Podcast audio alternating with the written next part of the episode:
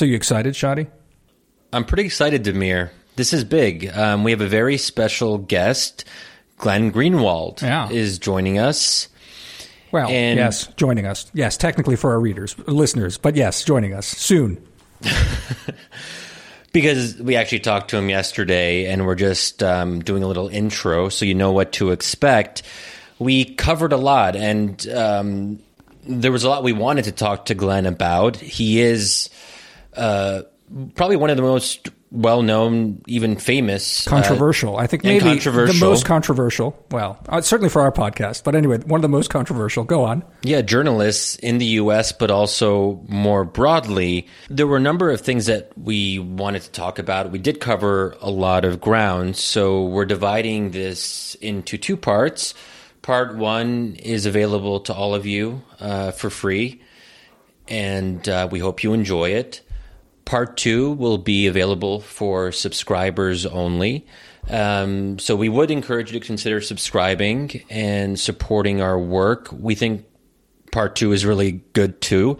And just to give you a little, a little bit of a heads up, in part two, we talk about whether Glenn considers himself a man of the left, wokeness, American exceptionalism, whether the left has certain blind spots about autocrats. And a cool one that we ended with, I just felt like, hey, let me ask Glenn a sort of unusual question, which was whether he would ever consider serving in government. And I brought up the example of a hypothetical fantasy Bernie Sanders administration. And I actually wasn't sure what he would say on that. So um, I, I think he'll find that interesting. So, uh, if you do want to subscribe, you can do that by going to wisdomofcrowds.live slash subscribe. In addition to this um, additional part with Glenn Greenwald, you'll also have access to other paid content, our weekly Friday essay, and others and other members only bonus podcasts. So, um, with that, Damir, a final final word before people here. I just want to say you are a master, master marketer, Shadi, and hats off to you. Uh, I hope you guys enjoy. Uh, first part is uh, is is is real good, but the second part's real juicy too. So hopefully you'll become uh, subscribers soon. Enjoy. I think people like to see the behind the scenes stumbling before the show begins. Exactly. So I mean, in a way, our entire show is behind the scenes stumbling. I know the feeling. I, Glenn, I just realized that we've been in touch over Twitter for such a long time, like DMs and just like uh, going back and forth publicly. But um, I don't think I've ever talked to you directly, so it's nice to actually do that for the first time. Yeah, you too. It's always strange when yeah, it's always strange when you know people for so many years, you know, from kind of just the place you go to work, and then you realize you've never actually had normal, civilized, direct conversation with them. Exactly. I mean, you know, we we've done a. Uh, We've done one with Andrew Sullivan recently, and uh, with Megan McArdle, and and honestly, it's it's it's this sort of generation of bloggers that that uh, for me anyway. I mean, it was just you know, it's it's it's sort of synonymous with the rise of internet writing. You and Andrew and and Megan. Uh, so it, again, it's a, it's a it's a real treat to have you on. Thank you. I appreciate that. I appreciate you guys asking me. Yeah, so maybe we'll get started. I don't know exactly when we'll start in. So if you heard someone, um, let me just say that we have a very special guest for this episode. We're really excited about it. Glenn Greenwald is joining us. Um, we have a, a lot to talk about. Um I mean, Glenn probably doesn't need much of an introduction, but I'll just say a few a few highlights. As many of you will know, he is the founder of The Intercept. He has a, a relatively recent Substack, which I'd encourage you to check out. And he has a new book out. It's called Securing Democracy My Fight for Press Freedom and Justice in Brazil. And it will include links to the book and to Glenn's Substack in the show notes. So maybe, you know, we'll start with the book. I mean, it's a fascinating book and it's quite personal. That Glenn, you found yourself becoming almost a household name in Brazil in a way. And I think the story of what happened to you has a lot of implications for how we think about democracy more broadly, free speech, and the role that journalists play in a democracy.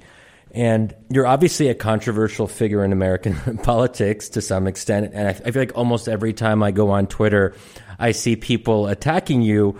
But that didn't prepare me for learning about what you've had to go through being an outspoken critic of the president of Brazil, Bolsonaro, the far right president, it's a whole different level. You you have to live with a full security team. You don't go out except with armed an armed guard. One of your close friends was assassinated, so on and so forth. Um, so maybe I just wanted to start with the figure of Bolsonaro, who figures very prominently in the book. And you make a really interesting point that I hadn't quite thought of before in the early pages. You talk about how when we as Americans talked about Bolsonaro as the Brazilian Trump or the Trump of the tropics, that was actually quite misleading because it actually served to normalize Bolsonaro and make him seem like he was just another Trump like figure. And when you actually go into Bolsonaro's history, he he makes Trump look like a boy scout pretty much and I I can't believe some of the things that Bolsonaro has actually said and I, I won't repeat them first of all because they're they're very they're very bad, but also because I, I don't know if I could do justice through a mere paraphrasing. So I'm just, uh, you know, I'm curious, like how how would you sort of describe Bolsonaro for those casual observers who have only followed him from afar and don't have a good sense of who he is, and and maybe um, bring some of your own personal experience and what basically he and his cronies uh, were trying to do to you, because it's not just his allies who were attacking you. Bolsonaro himself has gone out of his way to attack you personally. Yeah, you know, it's interesting this framing uh, Bolsonaro as the Trump of the tropics because it is so misleading. And I was arguing that from the inception of this narrative, which I understood from the perspective that the Western press doesn't pay a lot of attention to Latin America, nor do uh, their audience, and so they were trying to convey who he was with a reference point to something they did know. So I understood the impetus behind it. And it is wildly misleading for uh, reasons I'll explain in just a second, but it did have also this unintention, uh, unintentional consequence of really boosting Bolsonaro. He wanted that label applied to him that he was the Trump of Brazil for no other for no other reason than that Brazilians have been told for decades that they're a third world country, they're a developing country. They're a poor country. Things don't go right in Brazil. And so for them to be told that they have the opportunity to elevate to the presidency somebody who is essentially nothing more than the Brazilian version of the person who is the of the rich and most powerful country in history seemed appealing to a lot of people. You know, they were they were being told by the Brazilian media that Bolsonaro is this figure that's completely inept and extremist and uh, pernicious, all of which is true. But then they're hearing from the Western press, well, no, he's actually he's just like Trump. And to them, it kind of normalized Bolsonaro. They said, well, how far outside the mainstream can he be if he's just like the person that was elected by the most powerful and most important and influential democracy on the planet. So it had that unintended effect, I think, of not just normalizing, but strengthening him. And leaving aside the differences that are really profound and important, not just between Bolsonaro and Trump, but Bolsonaro and I think most of these kind of, for lack of a better term, new right leaders that we're seeing emerging throughout Western democracies, whether it's Marine Le Pen or Nigel Farage or just some of these kind of uh, hybrid right wing groups like in Italy and in Greece and in Spain that are even finding some common ground with the left. Bolsonaro is a really a throwback to the Cold War type of far right uh, authoritarian that the U.S. was so fond of supporting. But I think we have to leave aside the differences between the two people, Trump and Bolsonaro, for a minute to understand more importantly the reason why I objected so much was because Brazil and the United States are such profoundly different countries that even if those two were the same, which they're not, but even if they were, the fact that they're in these two extraordinarily different countries with different institutional histories and cultural and political uh, ethoses and and and and and just the the kind of threats that uh, can be posed in terms of authoritarianism in each, they're all it's already wildly inaccurate and, and misleading to start trying to equate them. And what I mean by that is, you know, the United States, for whatever else you want to say about it, for whatever criticisms one might have it, is a very old and stable democracy. It's 235 years, depending on how you count. It's endured a civil war, all kinds of internal strife, the Cold War, multiple wars, and for better or worse, the democratic institutions have more or less stayed stable. And that places very hard hard limits, concrete hard limits on what a particular political official like even the elected president can do in terms of making incursions into core democratic values whereas Brazil is exactly the opposite. It's a very new democracy. It demo- redemocratized only in 1985, elected its first president through direct elections only in 1989, so basically 30 to 35 years. And on top of that, it's been battered by economic crises and extreme poverty and corruption.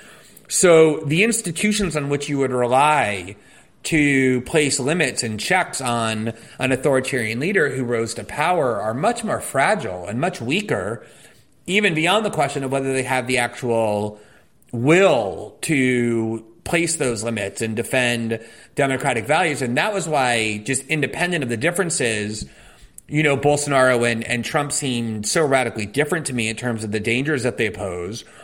But I think the history of the recent history of Brazil is crucial to understanding anything about what's happening with Bolsonaro in 1963, 62, 63, Brazil really started having this burgeoning democracy. And they were steadfastly devoted to the idea that they were going to remain neutral in the Cold War between Moscow and Washington, never gravitate toward the influence of one or the other because they knew that any country that did that ended up it. So they really were trying to maintain this steadfast neutrality. And they elected a center left government, not anything close to a communist government or a socialist government, just kind of a center left reformist government. And the president started doing very mild reforms like instituting rent control and, and uh, you know, nas- renationalizing some industries that had been privatized and pulled off to international interests to make Brazil's resources work for the Brazilian people. But that was the height of the Cold War, right? The Bay of Pigs, the Russia, the, the Cuban Missile Crisis, the Eisenhower era that pushed in the U.S. security state. And so even those mild reforms were intolerable to Washington that still very much believed in the Monroe Doctrine, the idea that Central America and Latin America, South America are in their backyard and is, are theirs to control.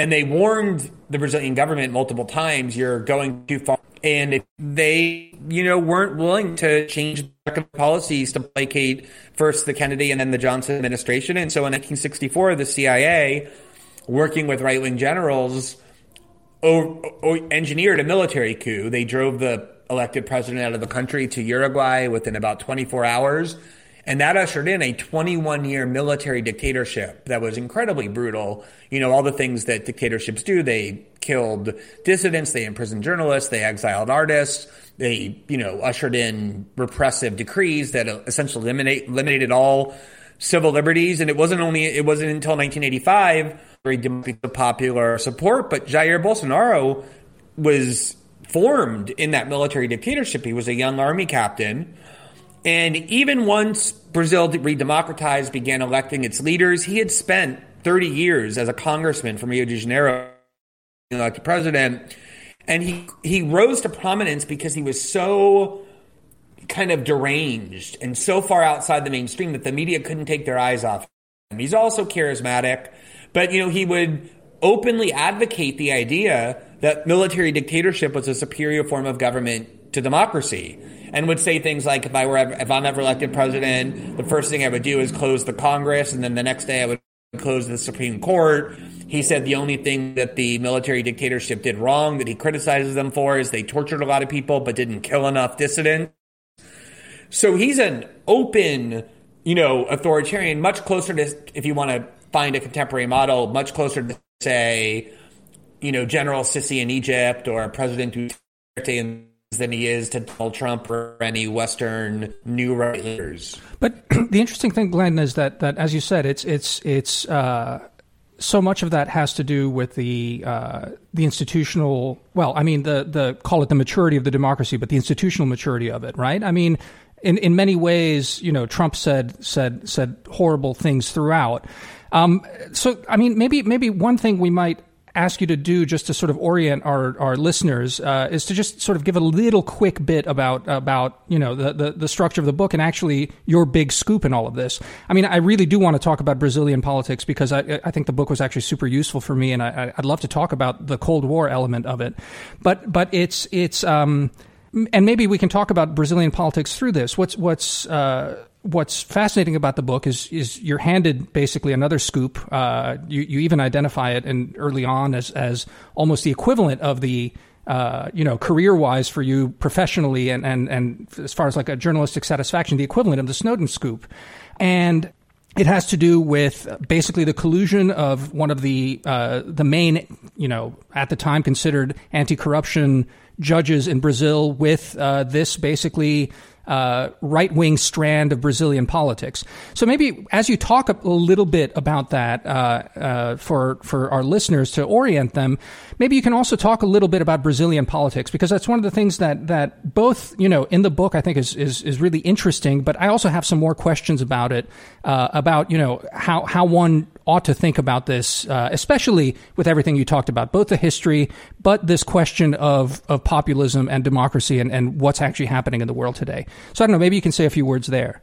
Sure. So, you know, I, I definitely wrote the book for an international audience, for an American audience, Western European audience.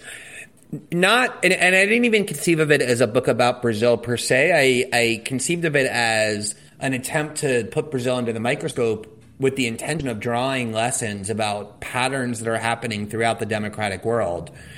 Because it is so interesting and to many people confounding that Brazil was a country that elected a center left or even left wing party, the Workers' Party, which was a party created by a former very charismatic labor leader, Lula da Silva, who became president of the country from 2002 until 2010. And after he was term limited out of office, his successor, handpicked successor, Dilma Rousseff from the same party, was elected and then reelected. So for four consecutive national elections, they voted for and were governed by a center left party. And then suddenly there's this massive shift to Bolsonaro. And the question that a lot of people have is why. And I think analyzing the reasons why that happened tells you a lot, not just about Brazil, but about Brexit and Trump and Marine Le Pen and these trends that we see throughout the democratic world, not just in, in Brazil. So the really critical event is that, you know, as I said, it was Lula who really is like one of the giants of the last part of the 20th century, early part of the 21st century. Um, when he was elected in 2002, there was a lot of mistrust about him and the international community. They thought he was going to be another Castro or another Chavez but he really governed as this kind of moderate leftist. And, you know, Brazil grew very rapidly economically for the t- eight years that he governed. That was, they passed the UK and many other countries, became the sixth largest economy in the world. The rich did really well, but millions of people were lifting out of poverty. That was when Brazil got the World Cup and the Olympics, this kind of symbolic you know, uh, event that showed that Brazil had finally arrived as the country that people had always expected it to be. And when he left office, he had an 87% approval rating, 87%, unheard of in a democracy that size, of that size and complexity. And so in 2017, you know, everybody knew he was planning to run again for president in 2018. The term limits are you can't serve more than two consecutive terms, but then you can serve a third term as long as you have an interval. And all opinion polls showed that he was almost certain to win. You know, he had a 15, 20 point lead over all other candidates, including Bolsonaro. And while that was happening, there was this huge anti corruption probe that was led by this judge, Sergio Moro, and this he's a young judge and this team of young prosecutors, and they were sending billionaires to prison and political leaders from mostly from left wing parties, but some centrist parties prison, and a lot of people started thinking that this corruption probe, which was had taken over Brazil, Sergio Moro became the most popular person in Brazil by far. Um, you know, he resided above political figures. You would go to any city in Brazil and see huge murals of him on the side of buildings. They would depict him as Superman. He was the only Brazilian to make the Time 100 list um, in 2016. So he became this huge figure. And in 2017, as Lula was getting ready to run for what was almost certain to be a, a, a winning presidential run, they brought extremely dubious corruption charges against him that even a lot of supporters of Sergio Moro in this probe were very skeptical of. But Moro, Judge Moro found Lula guilty in a very short period of time and sentenced him to a decade in prison. And an appellate court that was notoriously subservient to Moro, most institutions were, they were afraid of him. He had an army of popular support behind him. Affirmed that conviction, and when they did, it rendered Lula ineligible to run under the law. And so Moro removed Bolsonaro's primary obstacle to the presidency, which was Lula, by finding him guilty on these very sketchy charges. And then Bolsonaro in 2018 cruised to victory. He easily defeated the other Workers' Party candidate who, Bol- who, who Lula from prison had, had handpicked. And the first thing that Bolsonaro did after winning the presidency, before he was inaugurated, was he turned around, he offered Judge Moro a very important position in his government as Minister of Justice. And at the time, Moro, again, was the most popular, the most powerful figure in Brazil. He negotiated that all powers of investigation, surveillance, law enforcement be consolidated under his command. And Brazilian press started calling him a super minister. And he went and joined the government, kind of giving credence to the long held suspicion on the left that he was really a right wing figure all along, bent on destroying the Workers' Party. And so, about four months after Bolsonaro's inauguration, it was on Mother's Day in 2019. He was inaugurated January 1st, 2019. He was at the peak of his power. He had just won the decisive victory. His far right party that barely existed before 2018 was ushered into power. They were the second largest party behind the Workers' Party in Congress.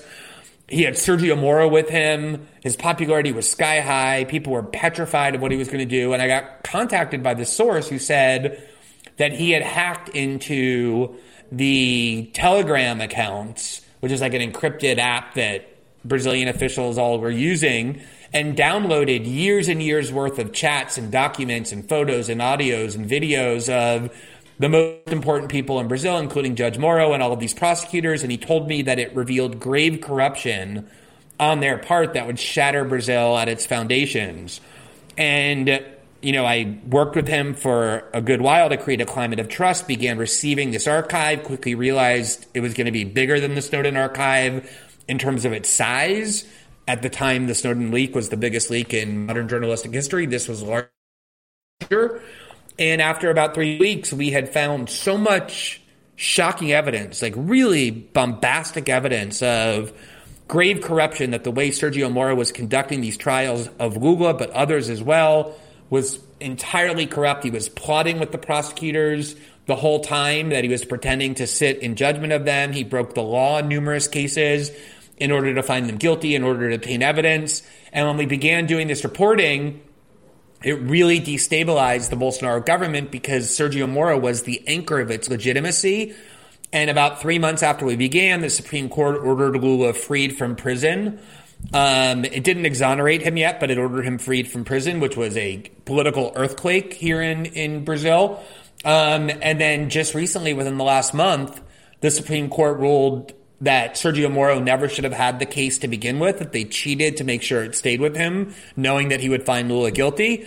And then they actually concluded that he himself, based on a reporting, was corrupt and acting with extreme bias and political motives the entire time. And so they exonerated Lula. They nullified his conviction, restored his political rights, and he's now capable of running against Bolsonaro in 2022, which everyone expects him to do. So Brazil will have that choice, Bolsonaro versus Lula that everyone thought we would have in 2018, but were denied as a result of this rampant corruption. But Glenn, you mentioned in the book, uh, I mean, and this is, I think, key to sort of get us talking about this sort of stuff. But you mentioned in the book, in fact, that that uh, you know uh, that Bolsonaro you know, it's it. Some like to think that that had Lula been able to run, he would have been able to forestall Bolsonaro's rise. But in fact, you, you point to the fact that he his rise was accompanied with all sorts of wins by by these right wing guys, you know, across across the country. That there was something else afoot here, like a kind of societal frustration that was driving a lot of this. Can, uh, can you talk a little bit about that? Yeah, that's a really important point, and I'm glad you mentioned it. It is true that all polls showed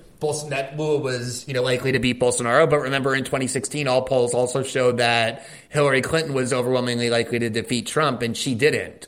And so I always say that I'm not at all confident that even had Lula run, he would have beaten Bolsonaro because I think it was just Bolsonaro's moment. And you know, it's it's it's really interesting. You know, not only did Bolsonaro spend all those years praising a dictatorship, he also combines this religious fervor with the you know, anti-LGBT animus as one of his primary political programs. This kind of authoritarian, let's just go kill all the criminals. You know, ideas that never really were popular in Brazil. It's not a right wing country. And I started noticing, you know, in 2017 and 2018, even friends of ours, you know, black people, working class people, people in the favelas, LGBTs themselves started slowly coming out of the closet and saying, I think I'm considering voting for Bolsonaro. And that was when I really started thinking that he was going to win. And I think that he won not because of his right wing extremism and his, some of his kind of demented bigotry and, you know, ideas that are that are offensive to almost anybody decent, but despite them. By that point, you know, Brazil had gone through this huge corruption scandal that was unfolding. In 2016, Dilma Rousseff, the Workers' Party president, was impeached. That was a huge political crisis. The effects of the 2008 financial crisis that started on Wall Street started reverberating in developing countries, you know, into her presidency. And by the time they impeached her, there was a massive economic and unemployment crisis, millions and millions of people unemployed. So many of the, the so much of the progress that had been made under Lula, the emergence of this this middle class, kind of disappeared. Those people fell back into poverty. With that an, enormous epidemic of violent crime so that like the chances of a police officer in Rio de Janeiro or Sao Paulo being murdered on the job is higher than the probability that a U.S. soldier would have died in Baghdad or in the Sunni Triangle at the height of the Iraq War. It's it's like war zone level violence, and so when you when you do that to people's lives, right? When you destroy their economic security, erase and dash their hopes, make them frightened that when they send their kids to school in the morning, they're not going to come back because of indiscriminate gun violence, and essentially ruin the entire country and make people perceive that the ruling elite is benefiting and has nothing but contempt, not just indifference, but contempt for everybody else. You set the stage for a demagogue to come and position himself as the enemy of the establishment. You know, I, and the more that Bolsonaro got attacked, by the establishment media that people had come to hate, by bankers and by, you know, establishment figures, the more popular he became because so much of the country was driven by rage and anger that they didn't think Bolsonaro was going to save them, but they were just acting out of desperation. They thought, well, it can't be worse than the status quo. And if he's promising to burn down this system that we hate and has been so bad for our lives, that seems like it's worth gambling on. And that to me is the same thing that explains how you have millions of voters who voted for Obama by promising to usher in change and, you know, radically revising how Washington works, who then voted for Trump in 2016, who also ran as an outsider. Same thing with Brexit, millions of angry people who didn't necessarily believe Brexit would improve their lives, but who did it anyway to kind of spite the ruling class. I think that's one of the things that is the most important thing to realize about what happened in Brazil and that brought us Bolsonaro is if you have an ideology like neoliberalism or globalism that is running roughshod over a huge portion of the population, the anger and rage that they're ultimately going to embrace validly at some point will be directed or weaponized by a talented demagogue regardless of ideology. They don't, you know, people who voted for it doesn't make sense for professional political people like us that someone could vote for Obama and then Trump, right? They, well, how do you vote for someone on the left and then the right? But I don't think most people think about politics in those terms. They think about who's going to improve our lives? Who's going to change the things that we're angry about? And, you know, politicians on the left and right can position themselves as populist agents of change. And I think the right is just better at it, at least as of now. And that's why you're seeing so much right wing success. Not because of sudden love of nationalism or xenophobia or, you know, the hardened kind of right wing populist rhetoric, but just desperation and anger. Glenn, I mean, to what extent do you think that's changed? Obviously, um, Bolsonaro's support has declined um, since he was elected, and the COVID pandemic has been part of that. I mean, one of the worst cases in the world in terms of just utter mismanagement. That said, he still seems to have um, retained core support, and it's not as if his his favorability has cratered completely. So there does seem to be some staying power, which just makes me wonder that if people are they just want someone to shake up the status quo and improve their lives in some way, no matter how bad they are otherwise. I mean, it seems that Bolsonaro hasn't done a particularly good job of improving anyone's life or, or most people's lives yet. It's not a foregone conclusion that he's done for in the next elections. I mean, is that fair? Is that a fair account? Yeah, absolutely. I mean, let's remember that, you know, the 2020 election in the U.S had conditions that were about as bad for an incumbent president as you could possibly hope for, right? Like an out of control pandemic, a widespread perception that the federal government mismanaged it, a huge unemployment crisis, tens of million people out of work, one scandal after the next, suffocating Trump's presidency.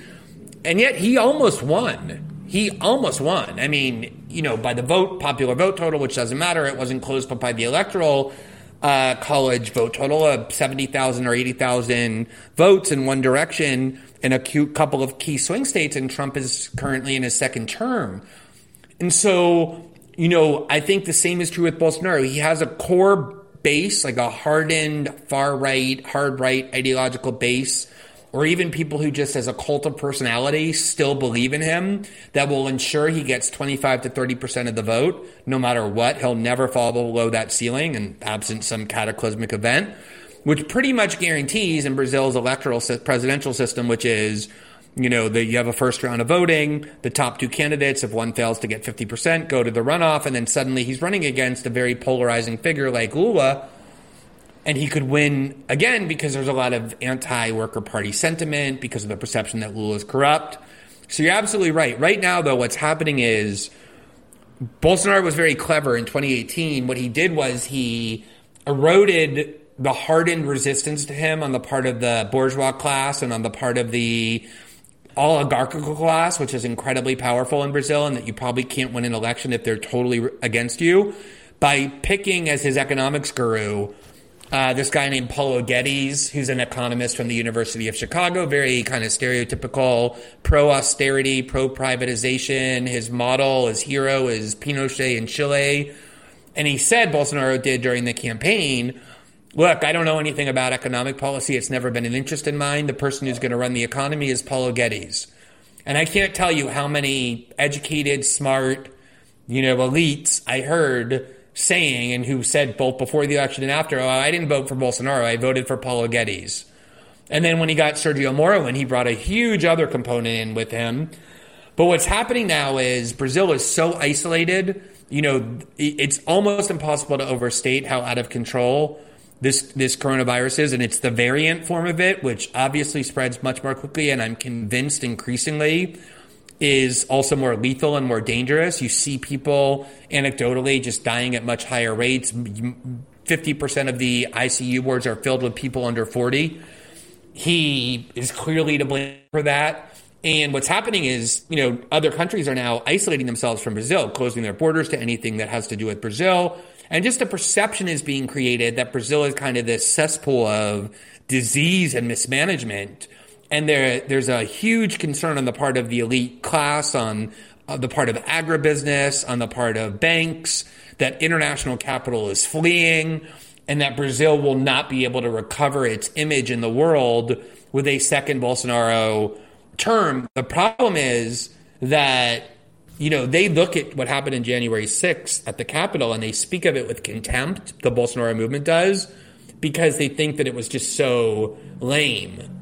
And Bolsonaro's primary project is to free up the commercial trade of firearms, basically, clearly arming the substantial minority of people that are likely to be willing to go into the streets and engage in violence in his defense. He's definitely going to claim, if he loses, that it was the byproduct of fraud. He did it in the first election before the election was held. He said the only way he could lose is if the Workers' Party cheats. And uh, the bigger concern I think that people have is not so much that he legitimately wins a second term, although that's definitely possible, but that if he doesn't, it's very easy to see how there could be serious civil unrest or even something resembling civil armed conflict. Can you talk a little bit about about? I mean, that's the one thing that that's you know, as someone who doesn't know Brazil very well, uh, that I was struggling a little bit reading your book though about how how some of these divisions in society work. And again, I I, I think there's there's you know we can use this again as to, to talk about sort of bigger pictures about this entire phenomenon globally. But it's striking to me, you know, again, what what little I know ab- about sort of uh, the rise of Lula and his party. I mean you, you, talk about the oligarchic class, which, again, from my very dilettantish knowledge of, of the broader region, is is a phenomenon across a lot of Latin American countries. This oligarchic pro, uh, property owning class, which has a massive concentration of wealth that you know shames any sort of Gini coefficient talk that we have here in the United States about this sort of stuff. But but they gave uh, Lula a shot. Am, am I right about that? Like basically, they they were they were fine as you know. I guess uh, PT was was sort of uh, as you said a center left party and was was trying to co opt a lot of this stuff. What exactly happened that this dissolution came from? I mean, to a certain extent, uh, I understand uh, Judge Moro and this sort of you know cabal of people trying to basically discredit a lot of this uh, uh center left stuff. But it seems to me, you know, when you talk about the elites, I'm not exactly clear who that is. Where's the frustration coming from, and how is it that that you know it's it's despite all of this. And again, I take your point that Bolsonaro's playing with the same sort of stuff that Trump was uh, ahead of January 6th, and and actually there's a, a much more uh, I don't know, pointed threat given given the situation, both the sort of call it institutional uh, uh, shallowness compared to the United States, but also just you know the the historical baggage of it. Just talk to me a little bit more about how that's working out in Brazil right now, because I don't feel like I get that. Yeah, it's a you know it's you know it's interesting that question. Asked me, I asked Lula when I interviewed him in uh, 2019 when he was still in prison. What happened was Lula ran before Lula was elected in 2002 to the presidency. He ran three other times prior to that and lost all three times. He almost won twice. He made the runoff. One time he didn't. And when he was getting ready to run again in 2002, he said, "I'm just not losing again. I'll do whatever I have to do to win." So one of the things he did was he selected as his vice presidential running mate this multi multi millionaire who had been extremely successful in the textile business, who had lots of ties to bankers and to high finance. And that was obviously a sign. Like, obviously, I'm not Fidel Castro, right? I'm not Che Guevara. I'm not Hugo Chavez. I'm willing to play ball. And then he wrote this very famous, uh, what's called Letter to the Brazilian People, where the whole point of which was to assure them that he was going to govern as a moderate and a non ideologue. And, you know, in Brazil, you know, we complain a lot in the US that we only have two effective parties and sometimes, you know, you don't fit within either of them, but you're forced to attach yourself to one. Brazil has the opposite problem. It has, I think now, you know, it varies, but I think now it's like 28, 30 parties. So when you're elected president, you have to put together a ruling coalition in Congress to get anything done. And you end up partnering with a lot of, you know, if you're a center left party, centrist and even center right or just parties that are just transactional. You know, give us these ministries because that way we can take bribes as we run this of the politics, and we'll give you all our votes in Congress because we don't actually care about policy. So Lula, that's how we governed. And even though, as I said, millions of people got taken out of poverty with these really innovative anti-poverty programs that even like the World Bank and the Economist to this day praise and hold up as a model, the rich did very well, very, very well under Lula. It's not like there was redistribution going on. I mean, they, they, the economic growth redounded to their benefit to a great degree. And so when I went and interviewed him in 2019, he kept saying, You know, Glenn, I'm in jail only because they were petrified that I was going to return to the presidency and they knew I was going to win. And I said, Who is they? And he said, You know, the elite, the rich. And I said, Let me ask you, I don't understand that argument. I don't understand that you can say that credibly because if you look at all data, the rich did better under your presidency than almost any other. And when you left, they were very happy with you. That's why you had an 87% approval rating. Why would they be so devoted to your return as though you're some kind of a threat to them when actually they flourished under your presidency?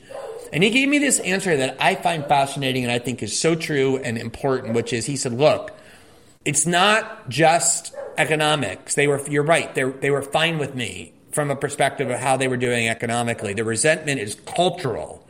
The emergence of this middle class in Brazil, a country which was the last country to eliminate slavery, so you not only have grave economic inequality, but also racial uh, segregation and animus, meant that for the first time, rich people who would go to the airport would see poor black people from the favelas in the airport flying for the first time. You know, instead of taking a bus for three days to go to the northern part of Brazil, they could now fly, you know, a few hundred dollars. It's a huge change culturally, and you would, would you would commonly hear things like, "Our airports now look like bus stations."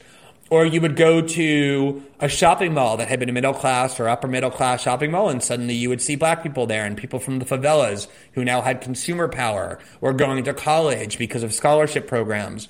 And these kinds of cultural changes made them feel like the Brazil that they knew and where they had a comfortable place in had been slipping away. And I, you know, I wasn't immediately convinced of that, but I think Bolsonaro's victory in a lot of ways is a testament to the veracity of Lula's view because so much of Bolsonaro's appeal, just like Trump's, make America great again. Let's go back to the, you know, 1950s or several decades ago when things were better.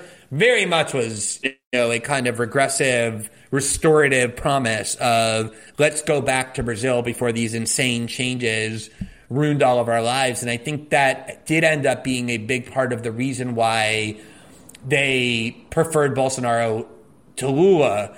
I think that's now changing. It's so interesting when you read about the, the Supreme Court exonerating Lula and restoring his political rights. When that happened, the market in Brazil skyrocketed.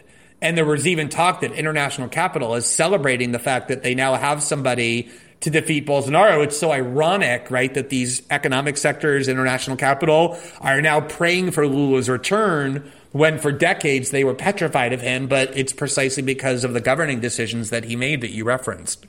So, I mean, this is really interesting because when I hear you talking about Brazil and, and reading your writing on Brazil, it makes me, it almost tempts me to read into it to, to try to think to myself, oh, well, does this help explain how Glenn views U.S. politics? And feel free to push back, Glenn, if, if you think I'm reading too much into certain things. But I mean, one theme that I see is um, you saw how basically what might be called a deep state in Brazil undid.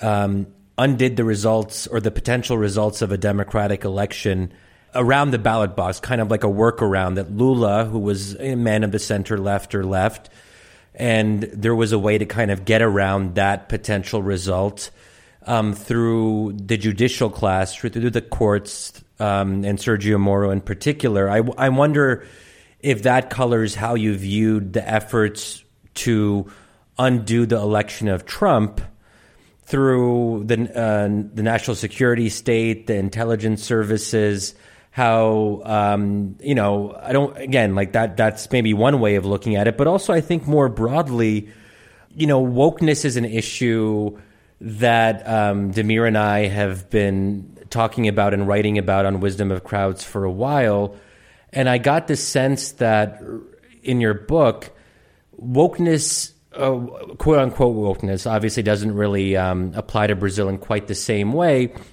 but you do talk quite a bit about systemic racism and attacks against marginalized groups and how this superstructure is affecting people and i and i almost got the sense that sometimes you're you're almost suggesting that look the US has its problems yes there is structural racism in the US But look at what's happening in Brazil. That's like five, you know, five for 10 times worse.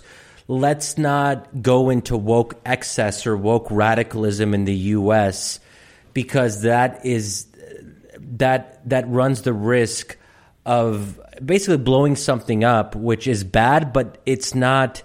You see the excess in the U.S. case, or you see how um, treating Trump as if he's existential runs the risk of going too far and undermining democratic institutions. Again, in comparison to a place like Brazil, because the the U.S. is fundamentally different, and we're fundamentally more stable and and better on some of these issues for all of our faults. I mean, to what extent would you say um, that's an accurate representation of how you view some of these issues? Yeah, well, you know, obviously, I have had extreme skepticism for whatever you want to call it.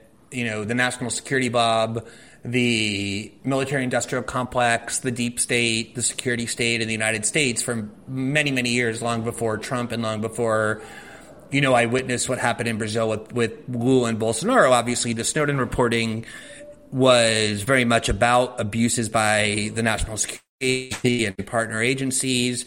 And Snowden came to me because of the years prior to that I had been writing about what I thought were these abuses primarily undertaken in the name of the war on terror, but also obviously very much residual uh, abuses from the Cold War when you really did have these institutions lurking in the dark who were controlling large parts of Washington and the government putting limits on what they can and can't do, who are beyond the reach of democratic accountability because they stayed in power regardless of the outcome of elections. J. Edgar Hoover for decades, you know, Allen Dulles running the CIA, and even when John Kennedy is elected after Eisenhower, he stays on. These were kind of these permanent power factions in Washington. And, and so I've, I've always been skeptical of them, but definitely, you know, I think it's an insightful point that you're making it isn't so much the reporting that I did in 2019. What actually happened was in 2016, I alluded to earlier, the impeachment of Dilma Rousseff, because what happened there was, you know, the Workers' Party won in 2002, 2006, 2010 pretty easily. Um, and then in 2014, because of all these crises in Brazil, they really thought the center right and right thought that this was finally their opportunity to, to win, to beat the Workers' Party at the ballot box, something that they couldn't, were trying to do for 15, 16 years and couldn't do. And they got this kind of charismatic heir to a political dynasty who's a senator, who's good looking, well spoken, politically talented. And they thought this is really our chance to win. And his name was Aécio Nunez, uh, Aécio Neves. And he almost won. He almost won, but he didn't. Dilma won. The Workers' Party won again in 2014. It was like 51 to 48, a super close election. And the right never accepted that defeat. They never accepted the legitimacy of that defeat.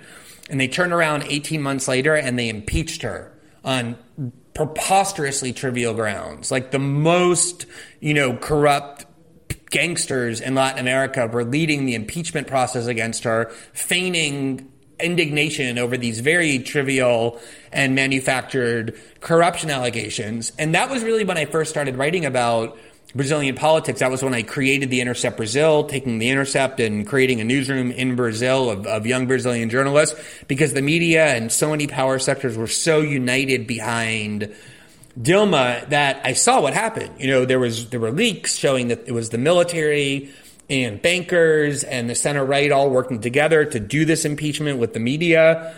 It was really a strike against the legitimacy of democracy to me. And that was in 2016. And then when I saw Trump win, and many of the same factions kind of uniting to create scandals like Russiagate, which, you know, I've obviously, obviously, obviously been a skeptic of, it really seemed to me very similar. You know, this idea that this is a pretender to the presidency, someone who had no right to win. Hillary Clinton called him an illegitimate president. And so, a big part of how I viewed the Trump presidency from the outset was that these very powerful institutions that were opposed to him, largely for stylistic and comportmental reasons as opposed to policy reasons, were dead set on undermining and subverting his presidency. I think they tried hard to prevent him from winning in the first place through interference.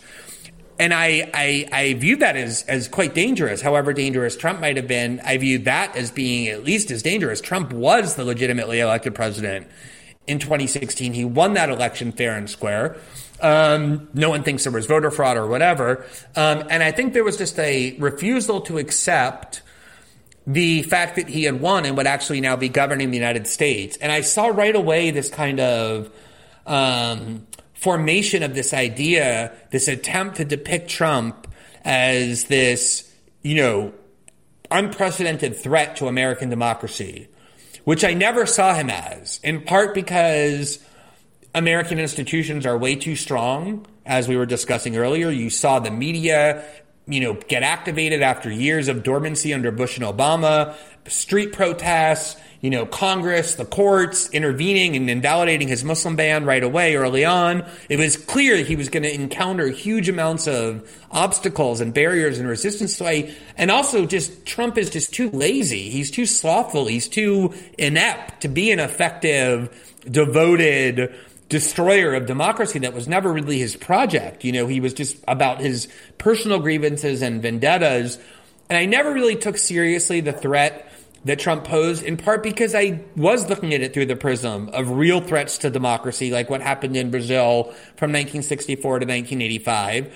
Um, and I also, you know, I think that having gone through the Snowden reporting, where I was, you know, really overtly threatened in lots of different ways for a year with prison. If I had left Brazil, I couldn't leave Brazil for 14 months after I got back from Hong Kong and met Snowden. You guys probably remember my husband was notoriously detained in Heathrow Airport under a terrorism law. It was the British and the Americans trying to kind of intimidate us.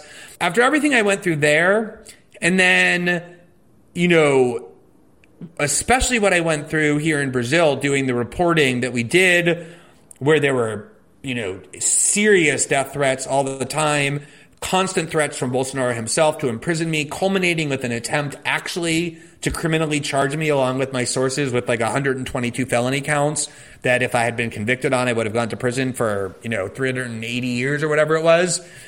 This, this kind of narrative that the media had adopted for itself, this self-glorifying narrative that we are the resistance, we're in this in grave danger because press freedoms, it all just seemed very melodramatic and artificial to me. And I thought quite misleading.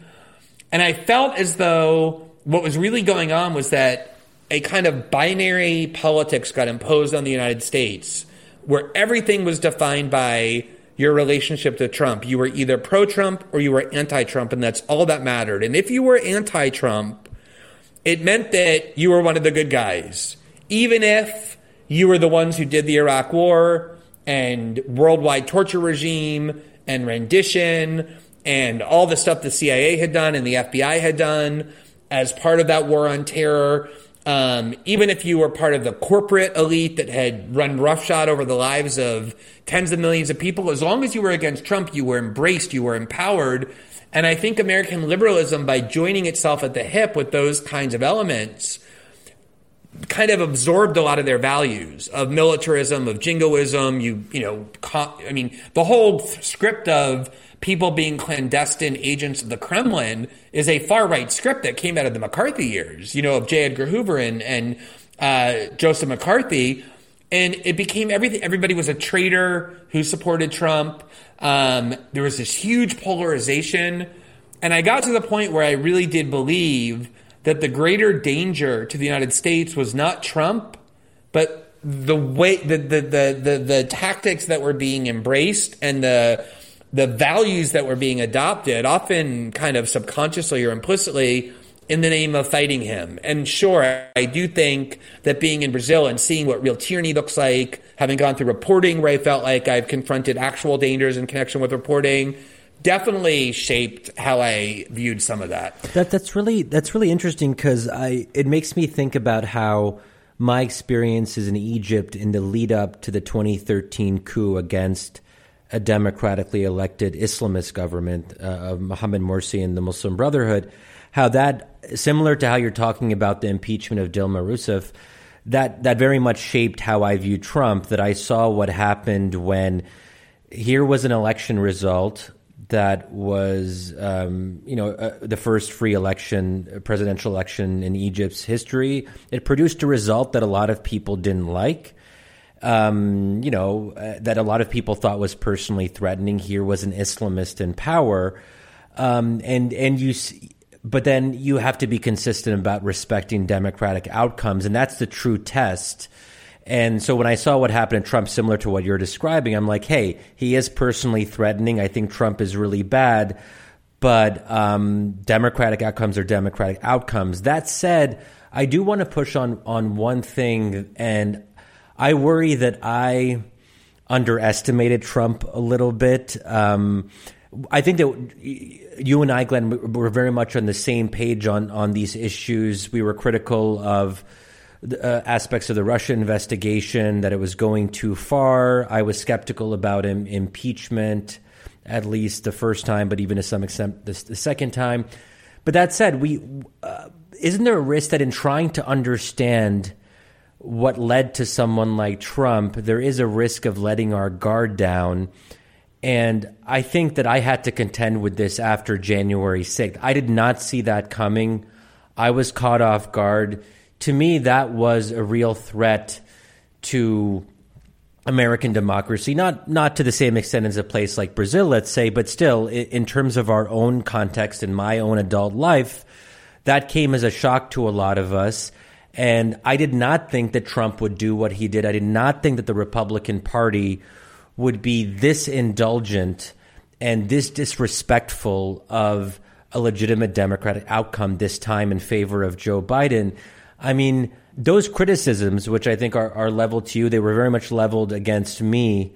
Self, in the interest of like self criticism, how would you sort of account for that? Like, do you think we weren't tough enough that we should have been we should have been tougher on the uh, about the the risk that Trump presented in light of January 6th and, and the Capitol riots? So, first of all, b- before addressing that part of, of what you said, let me just quickly uh, kind of seize the Egypt example because I think it's an important one hmm. to shed light on everything that you said.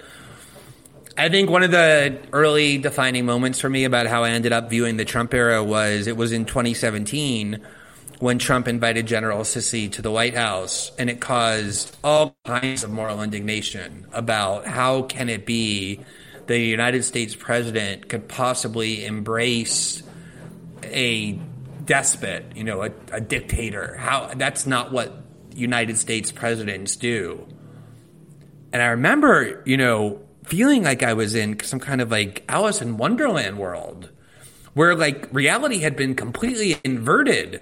You know, I mean, the reason Egypt hadn't had a free election until Morsi won was because the United States for decades had supported Mubarak. You know, Hillary Clinton called Mubarak a very close friend of my family. And when Morsi won, and then there was a military coup, I remember very, you know, clearly that John Kerry was praising Sisi as kind of a restorer of democracy, yeah, restoring which is so democracy, often how exactly. the United yeah. yeah.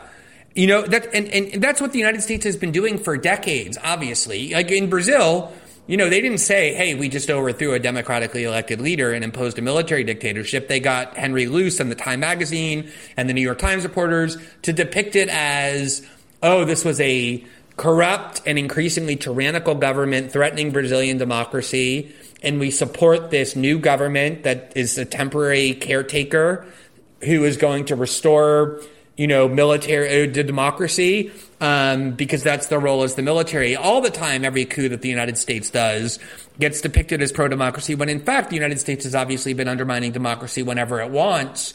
And so to see this kind of propaganda, oh, how can Trump possibly embrace it? You know, the United States and the Saudis just alone, you know, should have made that an impossible narrative. But you could see kind of the the history of the United States being rewritten where everybody who came before Trump were was whatever their ideology at least devoted to core democratic values and that Trump was this radical aberration from them and I never viewed him that way. I always viewed him as just kind of a symptom rather than a cause of what was going wrong in the United States. So then you go to January 6th and you know my view of January 6th is I don't think it's that uncommon for very energized and angry protests to spill into violence and riots. We saw it, you know, many times over the summer where, you know, mostly peaceful protesters gather, some get angry, some get violent. Suddenly a protest turns into a riot, cops are being hurt, protesters are being hurt. I think what happened here is it's just, it happened at the Capitol, you know, kind of like the symbol of the stability of American democracy. And that's what became so jarring about it. You know, at the end of the day, though, I don't share the kind of um, notion that this was a, a, a vindication of those who had said all along that Trump was genuinely a threat to democracy. There were, what, 700, 800 people there? Most of them were older. None brandished a weapon inside the Capitol. Five people died that day. Four of them were Trump supporters, two of whom died of a heart attack, one of whom died of methamphetamine or amphetamine overdose, one of whom was shot point blank by a Capitol police officer in the neck. And then the only person who wasn't there as part of the Trump protest was Officer Brian Sicknick, and we don't really know how he died. We can assume that it was connected to the Capitol, but the the narrative that was created at first, they this savage mob bashed his head in with a fire extinguisher until he was dead. We know that's false. He might have died come from some kind of unintentional use of, of not the uh, an unintentional killing through bear spray. They used bear spray, and he reacted in, a, in an unusual way and died from that. We don't know. But you know, the United States is the most militarized and and and powerful country in the world. There was no risk, in my view, that those 700 or 800 people, many of whom are boomers and older and unarmed, were going to overthrow the United States. I think it, it, just ended up being poor preparation on the part of the Capitol. It's kind of shocking that in the 9/11 era, they were that that building was so poorly fortified. Um, but you know, a couple of hundred more armed police officers, and they would never would have gotten in, or they would have been expelled immediately. And if you look at what has happened since, you know, there's been a lot of warnings. There was warnings on January 20th on inauguration day that they expected violent protests at state capitals. They militarized Washington D.C. and, and nothing materialized. So, you know, Trump was incredibly reckless. And when you go around claiming baselessly that there was systemic fraud in the vote count that you really won by a landslide just because he couldn't admit, you know, as his own ego, for his own ego that he lost. That is really a reckless and dangerous thing to do. And it's not surprising that it encouraged people who believed in him to take some extreme steps. That's a really serious allegation. Democracy has been stolen from you. But I don't you know, I think at the end of the day, if you look at the effect overall, the net effect of the Trump presidency on American democracy, I actually think American democracy was strengthened because it engaged so many more people in politics who had not been paying attention. It revitalized the idea of street protest and activism. It made the media more cantankerous and adversarial, at least to some factions. It kind of revitalized this idea that we're supposed to be involved in how we're governed, that we don't just elect a president and then go to sleep and let them do whatever they want. And I don't think even January 6th will ultimately be viewed as having been a genuine threat to the stability of American democracy. So there you have it. That's the end of part one. I hope you guys enjoyed it. We've got another 30 minutes uh, for members only, uh, where we just press Glenn on uh, on other issues uh, beyond uh, just the book about his politics, uh, about his views on foreign policy, and even on whether he might at some point consider joining a administration. Really interesting stuff. hope you guys will join us as members. If you're not members yet, go to uh, w uh, no not www uh, wisdomofcrowds.live slash subscribe uh, and uh, join up. I'll see you guys over there.